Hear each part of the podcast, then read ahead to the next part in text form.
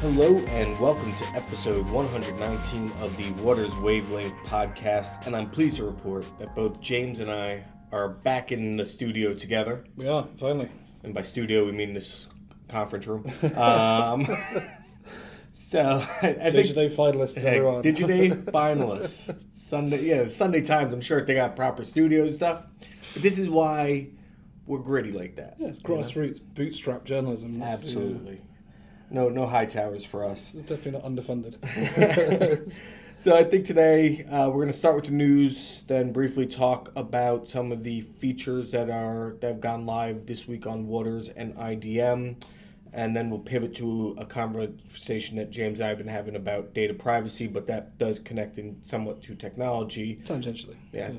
So, but before we get to any of that, uh, just really quickly, the call for entries are now open from the Waters Rankings, as I know many of you know because you keep on calling and emailing me, and I love those. I love those so very much. It just it never stops, does it? It never stops. The wheel man. keeps on turning. It's a gerbil on a treadmill, dude.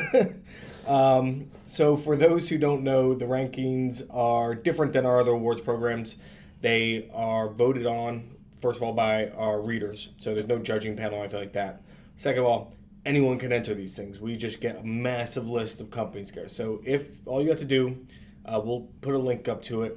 You go in, you put in uh, the category you want, the name of your company, the name of the product.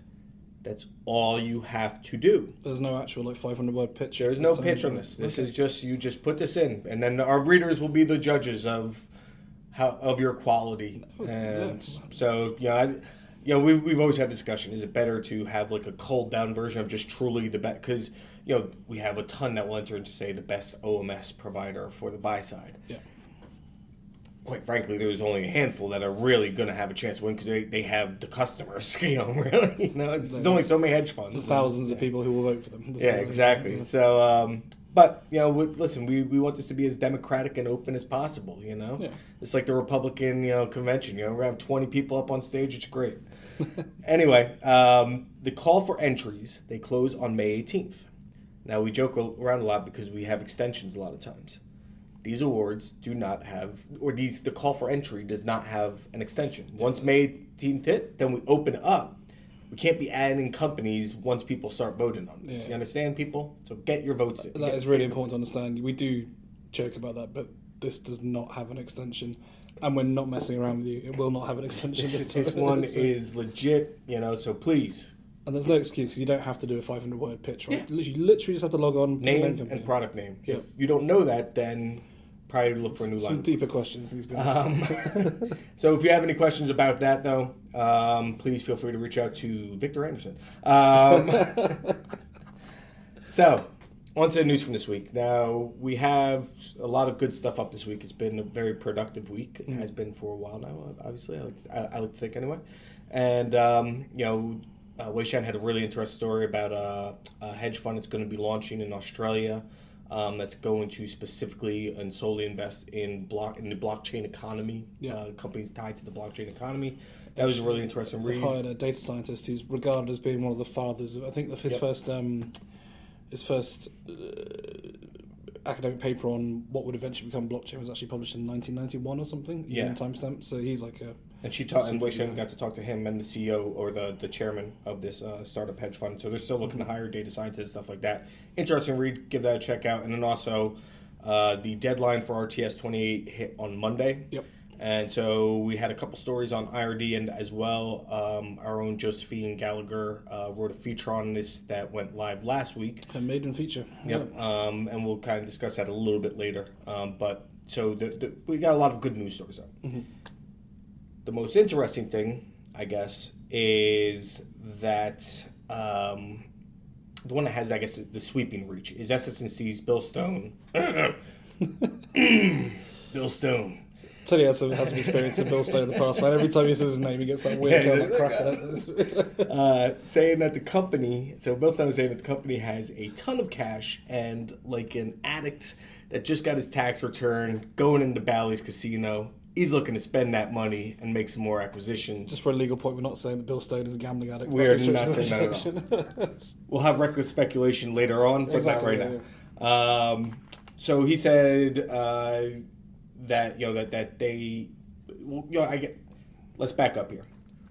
The reason why is they have a lot of cash, and the reason why they're looking to make an acquisition is because Fidessa, they kind of tried to sneak in after the Temenos bid. Um, them and along with Ion went in. James, why kind of give us the background on Fidessa? So the timeline of what happened with there. Exactly. Right.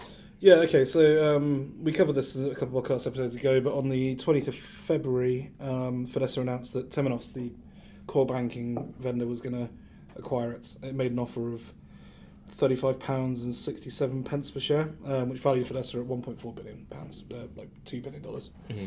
roughly. Um, so at that point, uh, under U K takeover laws, there's a period of twenty-one days where anyone can then come in and make a counter-offer to it. Which seems crazy to me, but well, what do I know? Yeah, that's the way it goes. Um, and then uh, I think on the twenty-first of March, according to later documents filed, Ion and Fidessa began talking to each other. Um, Ion Investment Group, this is, uh, who own people like OpenLink and uh, Reval and people like that as well. I've been very, like S S C has been very, very heavy on the acquisition front, just a lot more on the kind of commodity side of it, yeah. the risk side of it. That's it, so building out really that kind of service offering. Um, and we'll get into how Fidessa complements that in a bit, but um, yeah, uh, that kind of broke in the press, so Fidessa adjourned the shareholder meeting that was due to be held to vote on um, the Temenos deal. Um, then on the twentieth of April, uh, Ion made an offer for Fidessa at thirty-eight point seven pounds per share, which valued Fidessa at one point five billion. But I think key to this is that twenty-five percent of Fidessa shareholders, including Elliott, uh, which is the activist investor group which had previously mm-hmm. opposed the Temenos deal, yeah. saying it undervalued it, committed their shares to it irrevocably. Um, so they need seventy-five percent for it to go through. That's already twenty-five percent of the bag. Um, the shareholder meeting got adjourned again. Uh, and then on the twenty-third of April, S S and C, which was the other suitor, declined to make an offer. So that kind of left it with um, with Ion and, and Temenos. And then Temenos recently said, look, we're not going to match that. So yeah. Bill Stone, he, yeah. just said he gave a good little quote. I guess that, you know, there is substance to his earnings call and what he was saying, but he called uh, the, the price on Fidessa, he said, was, quote, uh, nosebleed level, mm. and that they would, quote, not be railroaded into a deal. Well, I think the Ion talk values are like something like four point five times its revenue or something like that at the mm. moment, so having to beat that on top would mean that you're suddenly getting into Crazyville, I think, in terms yeah. of, you know, the amount of debt you probably take on for that. Um, so in terms of, yeah, S S and C's cash pile, they've spent a lot of money recently. I mean, they bought the other part of D S T. They didn't own D S T Systems yeah. back in February. They had a share offering for one point five billion dollars um, recently at the beginning of April to try and pay for that, really, um, and to deleverage some of the debt. Um, but, yeah, I mean, making a big acquisition like that for Fidessa, which for them, like, I can see how some parts fit, but not all of them. I mean, like, you know, S S and C is very, very buy-side focused, and Fidessa sure. has buy-side and sell-side. That's the two arms of its business, really, mm-hmm. um, both of which are quite sort of big in that area. For Ion, it makes a lot more sense. I mean, they've been investing in um, fixed income, in commodities, yep. in F X. Yep. Uh, this gives them the equities and the derivatives parts as well, which they lacked before. Yep. So, and they even said, you know, that kind of really makes them into an all-rounded multi-asset class kind of offering, which they can sure. do from there. Um, pretty similar effects, I guess, from the Ion, like fifteen to twenty percent reduction in headcount. Uh, a lot of the duplicate offices will probably close down and be delisted from the stock exchange. Um, but it'll create a pretty big vendors combined workforce of thirty-three hundred yeah. people, and they have Carlyle's uh, Carlyle Group Carlyle. backing. So I mean, well, and U B S provided the funding for this as well, actually. Um, yeah. So yeah, so they have committed facilities for that, which means they don't have to go in to do a share offering like S S and C did and that kind of thing. Um, but yeah, can't keep Bill Stone down for long, as we found out on this call. So on, uh, so on the call, he said um, the company has about seven hundred fifty to eight hundred million in cash on the balance sheet to kind of play around with, so I guess. I'm assuming that's what was left over after paying for the D S T thing, right? That's got to be, I guess, that's sort of, you know. Yeah, I mean, once they start talking numbers, God, my eyes start rolling into the back of my head. But uh, the, another number that jumped out was he said that they're uh, in the market for a deal in the range of one billion dollars to three billion dollars. Now, whether or not I would. So this was a call with investors, so there wasn't really, there was follow-ups if an investor wanted to, but um.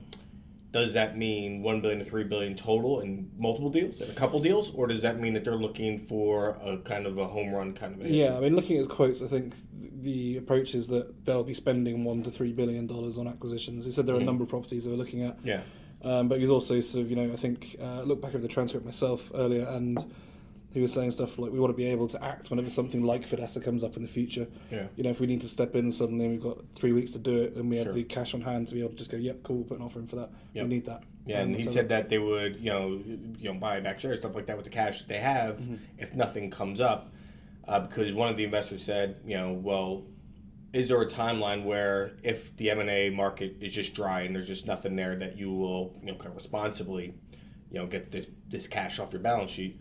Um, you know, he said yes, but we're also not going to just put any sort of arbitrary timeline on it, as you yeah. were saying, in case something comes up. We're not going to do a buyback yeah. in eight months committed, regardless yeah. of everything. So it's like, yeah. Um, so yeah, and we, we reached out to Fidessa about um, the nosebleed and the uh, the railroaded comment. Uh, they said because of regulatory, a spokesperson for them said that because of regulatory reasons they can't speak right now. I can't wait till all this is all done to go and have some drinks with uh, some of the folks at uh, Fidessa's to hear yeah. about what this process has been like for them. So I spoke to a couple of them at um, Boca, and they were just like, like oh, I can't, I literally can't say anything. It's not worth my life, mm-hmm. or probably my, you know, restricted stock options to uh, to talk to you about it. But yeah, let's go for a chat afterwards. It'd be interesting to sort of see. And I know Victor's very plugged in with a few of the guys who sure. used to be there, and some of the stories he's telling. Um, he was on the podcast, obviously, telling a few of them, but. Some of the conversations he's had with some of the guys since need to see the light of day at some point. Right, because last time we talked about this, it was with the Temenos deal, thinking that that was kind of going to be a done deal. So that, it right? seemed That's like thought, it yeah. seemed like a natural. So I always hate writing about M and A stories yeah. because they can easily fall apart, and then you spend all this time reaching out to Common Woods, Almundo. Oh no, now it's all gone, or it's a whole different thing. It's one of the great joys of not working for Dow Jones anymore is I don't have to actually chase that story yeah, exactly. and then get in trouble when I don't get it. Sort of like you know.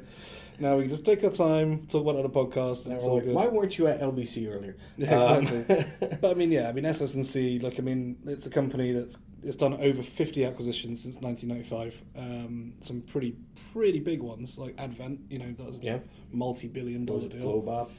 Uh, Globeop, Porsche, um, you know, these big companies, they've integrated into themselves. Advent, probably one of the biggest, I guess, really. Um, but, uh, look, they've probably got the chops to handle it, and it's how they grow, and that's their strategy. And Bill Stone, he's sort of...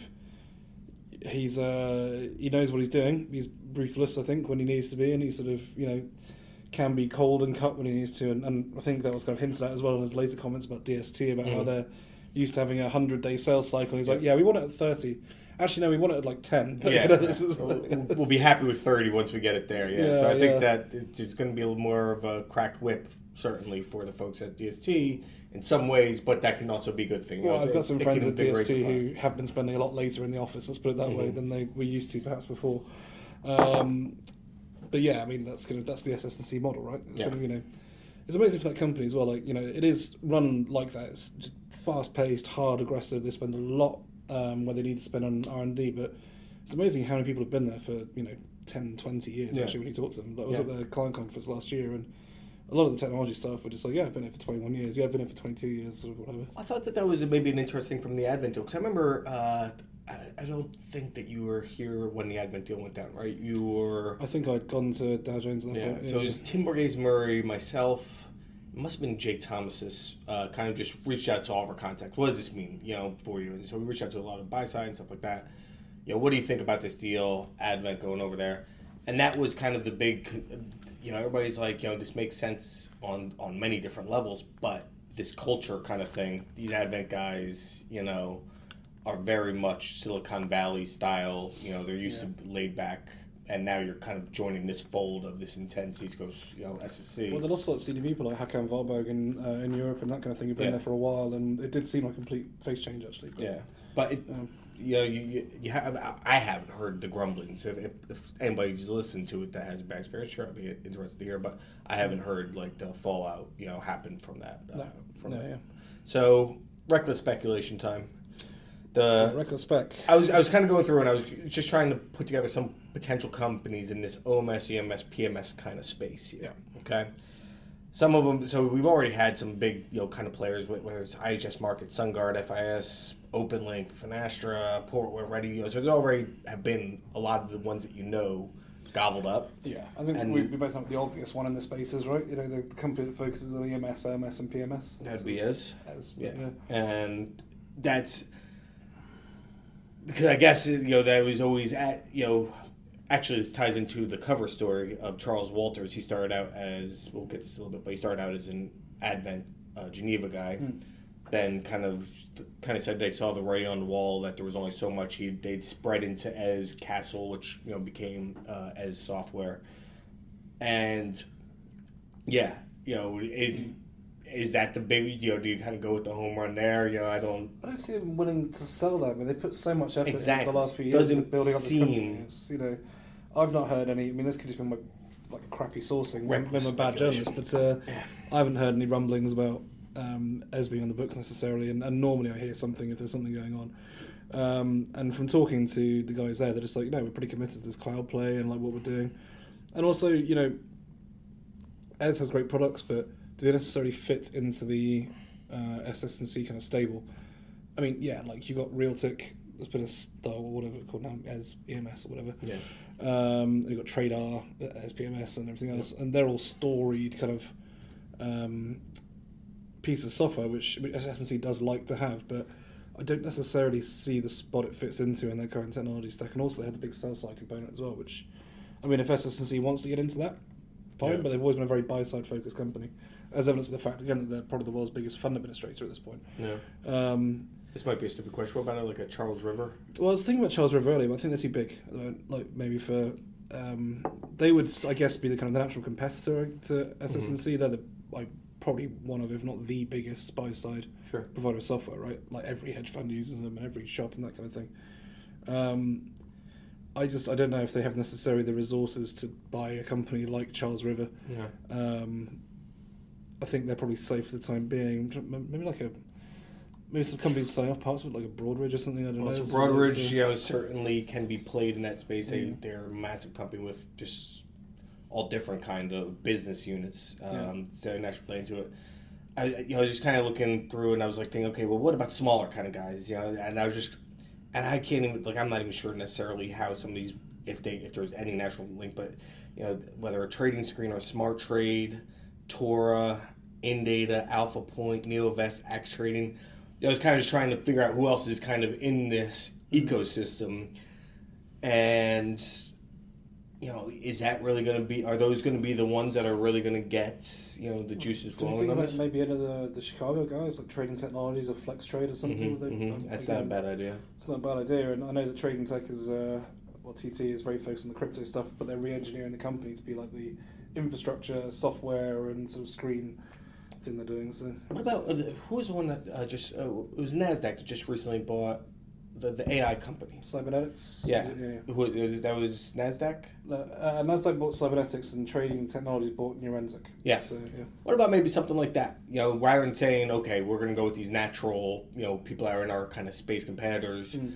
you know, maybe go for one of these, you know, really sharp-eyed, you know, A I, machine learning, kind of try and reinvent the the companies. Well, I don't uh, think so for two reasons, I mean, and I could be wrong. Especially in the accounting so, space. Where especially in the accounting so space, that could be, yeah. I mean, if you can add something onto Geneva, maybe, to do yeah. that. But I think for two reasons, that's probably not going to happen necessarily. One, because uh, S S and C already spends a vast amount of money on R and D, as it is, and this is hundreds of millions of dollars they spend yeah. on it. They have a big battery of very, very smart people. To be fair, one person would say it's like, well, with each person that they buy, they keep on adding this number of their R and D into their R and D, but we're not totally sure. Yeah. One one hedge fund guy was telling me that just recently about, you know, just this like, I'm not sure if the re- R and D is that, but, you know. Yeah, let's, let's see if the math actually adds up on this. But yeah. also, uh, and secondly, I think if you're going to pursue a strategy of growth like S S and C does, where you're adding companies like two, three, four, five, six a year, in some cases, to your uh, core base, you have to be adding companies that are revenue generating and keep adding to your bottom line. Otherwise, you end up stalling, you end up getting a situation where you're leveraging yourself to purchase the company and taking on debt facilities and everything else, or doing yeah. stock offerings, but then you're not immediately seeing the accretive kind of bonus of that. And also, they're under the gun because they're, uh, you know, they're listed as well, so they have to justify this to the analysts and they have to justify it to their investors. So I think rather than buying some young fintech kind of great idea, not quite ready to go to market type thing, they're more likely to buy someone like uh, an established technology brand who already has a uh, committed subscriber base, a user base, a support uh, revenue coming in, and that kind of thing. They're going in from that. That makes more sense, I think. Okay. So, yeah. Well, it'll be interesting to see. You know, as we said, you know, we we were worrying about the great fintech. You know, kind of everything just kind of coming back in together, but uh, so there's obviously going to be some deals coming up in this, you know, in the next six months, mm-hmm. and whether or not what happens with Fidessa is still up in the air. Yeah. So I'm sure we'll be talking plenty more about that. Um, but if anybody has any kind of thoughts or anything that we did hit on that you thought was on the mark or kind of off, certainly would be interested to hear from you. Um, Unless you work in uh, press relations for any of these companies, and yeah, then, us for mentioning you that. um, if you're going to tell us that your company is going to be bought by S S and C, then yes, yes definitely give us a call. Yes, yeah. um, this week, couple features. You know, just really quickly about just so you guys know, if uh, before we kind of talk about data privacy. Um, first of all, as I mentioned before, the cover profile for the June issue of no May issue of. Uh, Waters magazine is Charles Walters. He is uh, the chief information officer at Halcyon uh, Capital Management, nine billion dollars hedge fund here in Manhattan. Uh, he had spent uh, twenty years at uh, various consultancies uh, working on Advent, Advent, everything Advent, you know, but Geneva implementations at buy-side firms, and then eventually spread his business into Eze. Uh, Castle, now is software, uh, a couple other things, before Atlanta options, and jumping at uh, uh, Halcyon. But this is, you know, the reason why I thought it was interesting. Got a lot of interesting insights about the hedge fund business, how to run a hedge fund, you know, what, what hedge funds' needs are and how that's evolved. That's kind of what the, the, the article talks about. But here's just a brief list of some of the companies that he's worked at. Elliott Management, York Capital, Paulson and Company, Uh, Greenlight Capital, Icon Associates, Pequot Capital, Allen and Company, Whoa. Oak Tree Capital, Whoa. Fortress Investment Group. There are so many more that I could easily list. There are huge, huge companies, some that exist, some that crashed spectacularly. Yeah. And he's got great insights on both ends of that, you know, because he's as a consultant, he's, you know, he's, he doesn't necessarily have that dog in that fight uh, from, from those days. And just as interesting, first man ever to deliver a pizza via drone in New York City. Oh, no, sure, that was him. Yeah, was it? Right, Williamsburg okay. Pizza. He's a co-owner there, and yeah. uh, they delivered uh, great pizza. Also, as somebody who lives in Williamsburg, has been there many times, very, very drunk. Um, um, so for lunch on a Monday, maybe it wasn't great. Maybe I was just really, really drunk. I don't know, but um, but first man ever to deliver a pizza via drone until the F A A. Uh, threatened, I think it was like a two hundred thousand dollars fine against them if they keep on, because, you know, you just don't want drones flying goods in New York City. Dropping like pieces in people's heads, yeah, yeah. Yeah, it could be a problem. But, uh, so it's an interesting story. Check that out. What else do we have uh, this week? Was, James just took a soda, uh, a sip of soda. Sip of soda. Uh, so we have, uh, as we mentioned earlier, Joe Gallagher's maiden feature.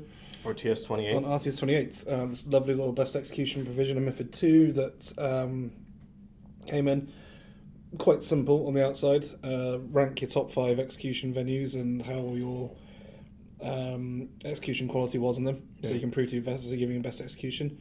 Everybody thought it was going to be easy. Well, I mean, it is easy. Let's be honest. But as with everything that the brokers do, they've made a mountain out of a fucking molehill, and uh, they're going on about how we can't possibly unpick all of our trades between asset classes and our different brokers and market makers and prove that yes, that was the best execution, which. James absolutely loves it when any sort of financial firm complains about regulation. Oh, that's my favourite thing. The yeah. Republican side of me is like, yeah, man, get rid of these damn regulations. There's too much regulation. Well, this is investor protections. I mean, this is a, you know, this should be something you, as dear, near and dear to your heart and soul. Is a, I only uh, invest in uh, liquid beer. That's about it. That's true. Yeah, liquid assets. Yeah. um, um, but yeah, they're saying that it's difficult to do that. My general feeling on that is if you find it hard to find out where your trades are going, you probably shouldn't be in the business of managing money in the first place, but probably fair that's just me, yeah. Um, and lo and behold, everyone's probably going to manage to do it okay, first of all. Uh, but it is an interesting read. Um, ignore my slightly caustic, jaded, I've covered regulation for nearly seven or eight years now, and I've heard the same arguments dozens of times. Approach is actually a good read, and some of the guys do make some valuable points on that. Okay. Um, and it's also Joe's first feature, so, you know, give yeah. us some feedback on what you thought you did well, what you thought you didn't. Um, And I'm sure she'd be happy to uh, to do some follow-ups as well. Then we had another maiden feature from Hamad Ali, our other new reporter in the London newsroom. This was uh, an interesting story. It was on how, uh, kind of like a state of the union of electronic fixed income, really. Yep. But um, talking more about how a few years ago, given the kind of the rapid rise of people like your Tradewebs, your MarketAxesses, your Bloombergs, I've kind of assumed that fixed income would go the way of equities. It would just all be electronic, just done on the screen, and futures and F X and everything else.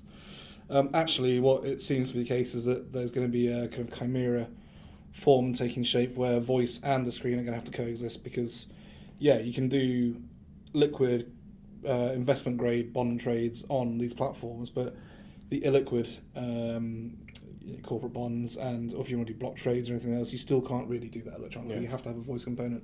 And then there's also quotes from a few veteran traders in there who are saying, you know, at the end of the day, the fixed income business, um, particularly when you start dealing not just in corporate bonds but in munis and everything else, um, it's very much a relationship-based market. And you know, you have your accounts. If you're a salesperson, you deal with those accounts for decades sometimes. And you get to know them, their investment strategies for pension yeah. funds, um, municipal funds, and everything else. Um, and you need that connection because then you know what to sell them, what works for them, what's not going to work for them. When you start reducing it to the screen, uh, because a lot of these guys are paid on commission, it starts squeezing out people from the industry. So. Yeah. You lose that kind of institutional relationship, that knowledge of the clients that goes on there. So a couple of interesting points on both sides. And this is obviously a topic that has been talked about for a long time. A long time, There's yeah. been a lot written about it.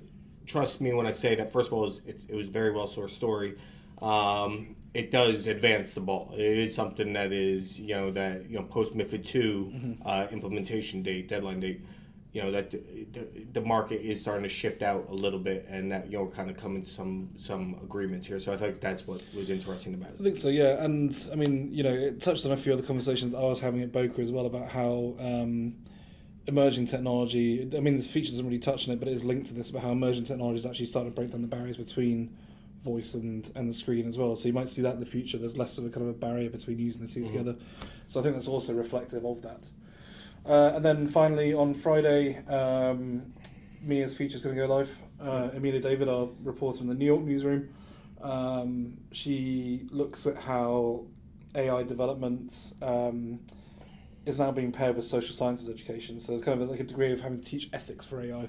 It's a really interesting piece. She speaks to some guys from M I T, um, from other big universities who are doing this, a bunch of vendors who sort of say the same thing as well. Um, it also has probably the finest headline I've ever written for Waters on it, I think, the, mm-hmm. the, the philosopher's drone. It's pretty good, right? Yeah. yeah, I don't watch Harry Potter, I don't read the book of Harry Potter. Well, no, you uneducated slob, the philosopher's stone is... Yeah, no, uh, yeah. I'm, I'm just reading Team of Rivals about uh, the Civil War, which won a Pulitzer, but, you no, know, no, yeah, of course, yeah, yeah, yeah, yeah, yeah, no, it's... Uh, It's nice that the, yeah. um, two other stories I'll actually point out as well. Um, one is up on, so Inside Data Management, the data mm-hmm. side of our publications. This story will also be a, a slightly different version. Uh, will be going live on the Water site, but Weishan Wang, uh, she... Inv- uh, oh, this is great, actually. Yeah, this yeah. is actually really interesting. Uh, so investors with exposure to India via uh, index futures. There was a decision by the country's exchanges, uh, well, SEBI, um, their, their their regulator, to end data licensing agreements that allow overseas markets to create derivatives based on its indexes. This has pissed off Singapore, which we'll get into on the water side it's of it. It's pissed off more. Everyone. If you think about how big the Nifty is, I mean, yeah. like a Nifty fifty futures and that kind of thing. It's uh, you know, it's a Nifty index. It's a Nifty index. Um, yeah, I'm sorry.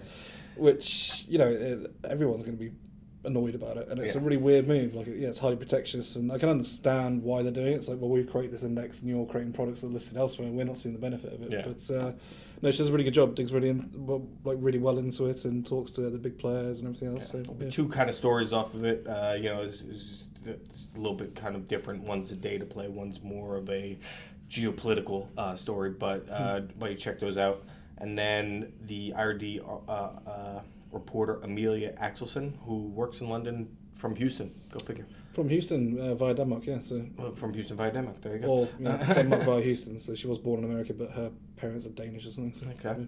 Yeah. Uh, let's see here. I'm, uh, so good data governance plans will be key. This was on uh, data governance practices related to a specific uh, robot. I can't remember what it was. You know, the data side. Or, the liquidity uh, management. I don't well, have to it? edit those stories, so yeah, I don't yeah. really worry about it.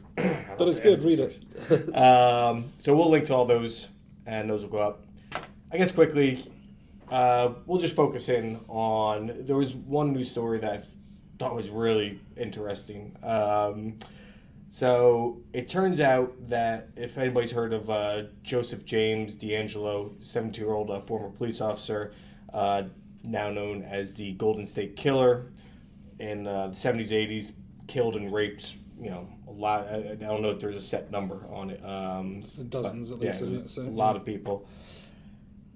The investigators of it, the case went cold. The investigators of it uh, used uh, GEDmatch, which is an open source, and that's pretty key to this, but it's uh, one of those um, genealogy websites. Mm-hmm. So you can go in, you know, find out, you know, if you have any cousins around or, you know, health records, whatever.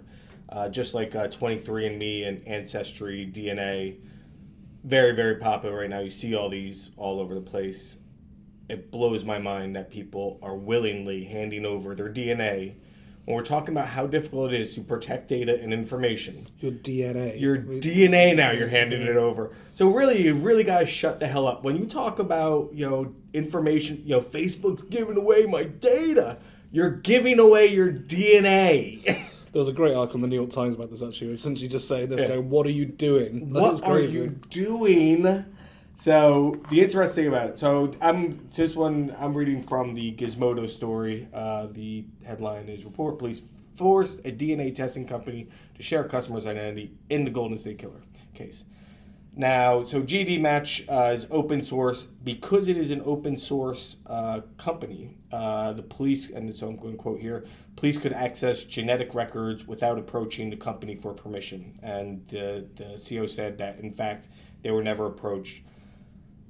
But what BuzzFeed ended up finding out was that investigators did use a subpoena to force another D N A testing site to reveal the identity of one of its customers. That site was uh, Family Tree D N A. Mm-hmm. Uh, the received a federal subpoena from the Eastern District of California uh, to hand over, and the the team that ended up leading to the arrest of the Golden State Killer confirmed that they did hand them a subpoena to find out the name of the person. Uh, it's... Ancestry's D N A, uh, Ancestry D N A, and twenty-three and me, the two most popular ones, they say in their thing, while they have never uh, yet have, uh, well, they don't say this piece, they have yet to ever hand over. They have requ- had requests uh, from uh, federal agents to requests, hand over. Requests, not subpoenas, right? Not subpoenas. Um, they, it says in there that it's possible that uh, that you uh, that they might potentially hand over your D N A to law enforcement. And the other thing, the key to remember is they didn't find this guy. Um, Joe, uh, what was his name? Uh, uh, uh, Joseph D'Angelo. He didn't, you know, put mm. this in. Uh, his family members did, and they connected his D N A. Well, this is the thing. Those. I mean, I'm, I'm always really careful whenever I hire my bodies to like make sure I don't go on these sites. But the thing that my cousin gave me up by having like the on that, yeah. It's just incredible.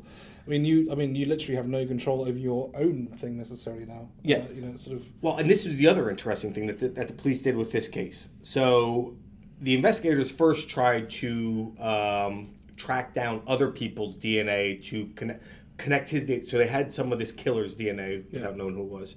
Um, they had, uh, the investigators knew sixty-seven genetic markers, so this is again from Gizmodo, the investigators knew sixty-seven genetic markers on the killer's Y chromosome.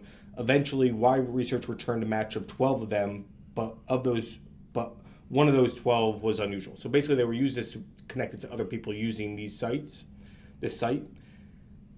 Now those ended up not leading anywhere, they were dead ends. What the police did was created their own, using the D N A of that they had from this killer, they created their own uh, uh, what, oh, profile, profile their yeah. own profile to see, and that's how they got the, the ping. There's got to be some kind of law against that, I would have thought, in terms of, I don't know. There is not. Now, this was, so this was something interesting from the, from this Gizmodo article. So they quote, so they talked to Ellen Wright Clayton, a professor of health policy at Vanderbilt University. She says, privacy is an important good, but it's not the only good. We have to decide as a society how we're going to trade these things off.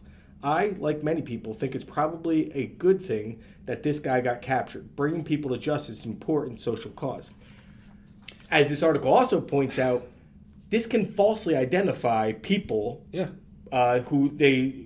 It, it can lead to false positives of people who put... Co- Well, let's, yeah, I mean, let's not be as naive to assume that miscarriages of justice don't happen or that the government doesn't use this information for its own nefarious processes. I mean, like, I don't want to be too paranoid, but at what point does it stop? Yeah, fine, it's great that they caught the serial killer and nobody wants him on the streets, so thankfully he's behind bars. Yeah. Although it seems that he actually stopped killing people, so... Yeah. And there's a great, actually, article in the New York Times about that as well. um, about the kind of how serial killers sometimes stop killing for like years at a time and get dormant. Yeah. Um, but where does it stop then? Do you then, if you sanction the use of, if you sanction the police's methods in this, saying yes, you can essentially identity theft to do this, whether it's someone's D N A or not, um, does it stop at murder? Do you then go into things like uh, white-collar crime? Do you then go into things like family law? Do you then go into things like political disputes? And, you know, if the government wants to identify protesters at a march and that kind mm-hmm. of thing, you know, how, where does it stop? This is the thing. So. Well, and this is the other question that, you know, so look at what happened with, it was Apple, right? It was Apple with the, the San Bernardino uh, terrorist attack. Mm.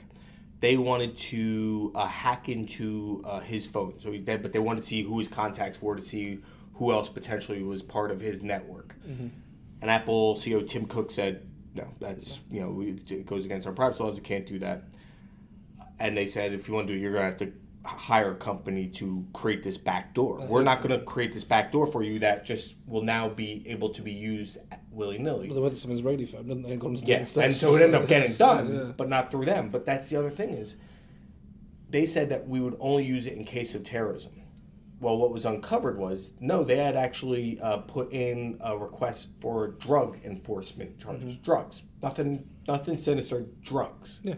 The local dealer, the, who's he dealing to? The overreach is insane, and it just blows my mind that, you know, you have this, you know, yes, I do agree that it's good that we call it a serial killer.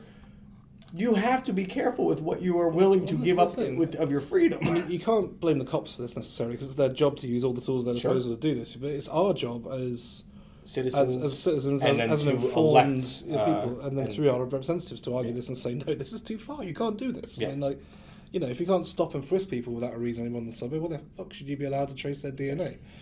And it's also dangerous in other parts as well. Like, I mean, I'll tell you a little story, like, which is tangentially related to this. So, uh, one of my friends back in the U K is adopted, and so is his sister.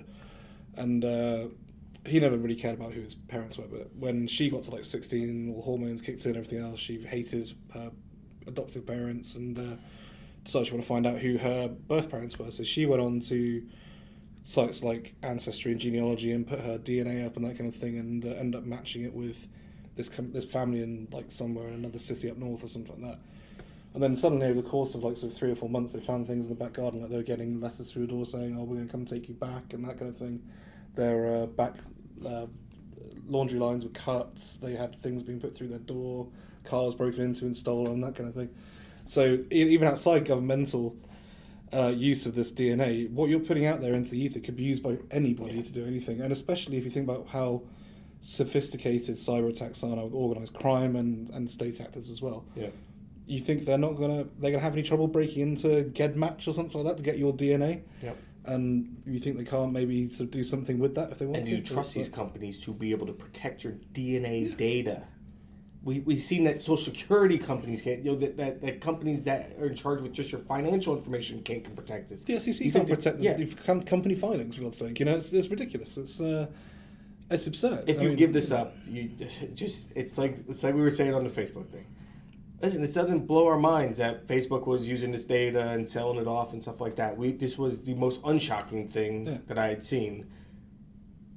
You're giving up your D N A and then shocked that all of a sudden that there could be negative consequences. The only possible reason I could think of doing this, and this is even this is stupid, is if you don't know who your parents are and you need to know something about your for medical history record. For something, or if and that's what they try and push the most. You could learn yeah. about your health history. But then go like, to your G P, your, your yeah. doctor, and then go to their surgery and say, "Can you analyse my blood, please, for any markers for diabetes or cancer or Alzheimer's or yeah. you know like uh, multiple sclerosis?" Like, I don't know. There are better ways of doing this than going to Ancestry D N A to yeah. or twenty-three and me. Because it works. It's ninety-nine dollars, and they're allowed yeah. to advertise for it. But yeah. like, okay, I'd love to see an audit of your cybersecurity uh, practice, please. And also, I mean, under things like G D P R coming in, if you have to opt in for your consent for your email to be used, how does that work with D N A? And it's a weird thing the law hasn't kept up with, like, yeah. as we saw with the uh, the fact that the Californian uh, police officers were able to do that. The law hadn't caught up to the fact that you could register someone's D N A as a profile, because that hasn't happened before. It's, it's like, funny because, like, you look at our politicians here in America. I can't speak for other countries, but mm-hmm. here in America, there's no dis- real discussions around privacy, you know. I mean, especially since Patriot Act went in, you know, we're, everybody's like, okay, screw it, you know, we'll just give up everything. But I remember there was when the Patriot Act came in, though, there was there was a huge fight, was, yeah, yeah. and then we, that that fight was lost, yeah. and so everybody's like, all right, well, we could, this is going to be at some point. This has to hit a head where some politicians are going to start saying, no, this is not how we are going to run it. Yes, immigration is important. Uh, taxation is important. Uh, how, privacy is going to be at the very top. Of, it has to become at the top of... I mean, just think about it as well. Like, I mean, just just extrapolate. I'm not saying that any of my listeners are stupid enough to do this, but if you, if you are stupid enough to put your D N A on these things, what happens if an insurance company decides to buy GEDmatch? Mm-hmm. And then they look at your D N A and they see that you're predisposed towards cancer, or they see you're predisposed towards various other things and everything. They think, well, we're not going to give you life insurance because we think you're actually going to yeah. die at the age of sixty. They wouldn't have hired Palantir too. Yeah. And so now they can uh, feed all this information to that database and all of a sudden make these connections. Precisely. That in a million years you never thought that the insurance company would have access to. Or the bank's to. not going to give you a mortgage because they know you're not going to live long enough to pay it off. Or, yeah. you know, any other uh, reasons. It's very sinister and it very quickly descends. You're not giving your... Um, information to a company, and this is what people need to understand. You're not giving it to Facebook, you're not giving it to GEDmatch, you're not giving it to Experian or anything, you're giving it to them, plus the dozens of companies that might then acquire it, or it might spin off, or it might be uh, infiltrated by over the years as well. Like, you're giving it to everyone, essentially. Yep. You're putting it in the public slash commercial domain, where it can be bought, it can be traded, and it reduces your personal information down to the value of a commodity, which, as we know, by the nature of the word commoditized, becomes cheap, and it becomes, you know, essentially ephemeral. Um, I don't understand why we're okay with this. And, yeah. and you're right, it has to come to a head at some point. Yeah. Well, marketing's just doing a good... Politicians aren't kicking up a storm in any way, shape, or form about this. You know, you'll get a couple people, but then both Democrats and Republicans will shout that person down because yeah. it's good business for everybody involved. Right now, it's good business for everybody involved. It's not good for you guys. You know, yeah, exactly. And the fact that, you know, journalists who do write about this stuff are outnumbered six to one in the U S by public relations personnel. Yeah. They can outspend any voice that dissents about it by putting more adverts in T V or sponsoring baseball games. Or it's only a matter of time until somebody markets their analytics platform for trade reconciliation to, this is the ancestry D N A of trade reconciliation, you know, and then that just becomes common lingo in our society rather than being like, that should set off a red flag. yeah, so, yeah. Then we'll talk about it on the podcast. Yeah. All right. Up. Uh, That's about it. That's what happened. You know, forty-two minutes. You know, once you get us two back in the same room together, you know, yeah, exactly. then we're just going to ramble on. Uh, we hope you enjoyed it. Anything that we missed on, anything you think was interesting, please reach out to us. Our contact information is in there, but we will be back next week uh, with more, hopefully, riveting discussion. Yeah, that'll be actually good. Have a good week, everybody. See you.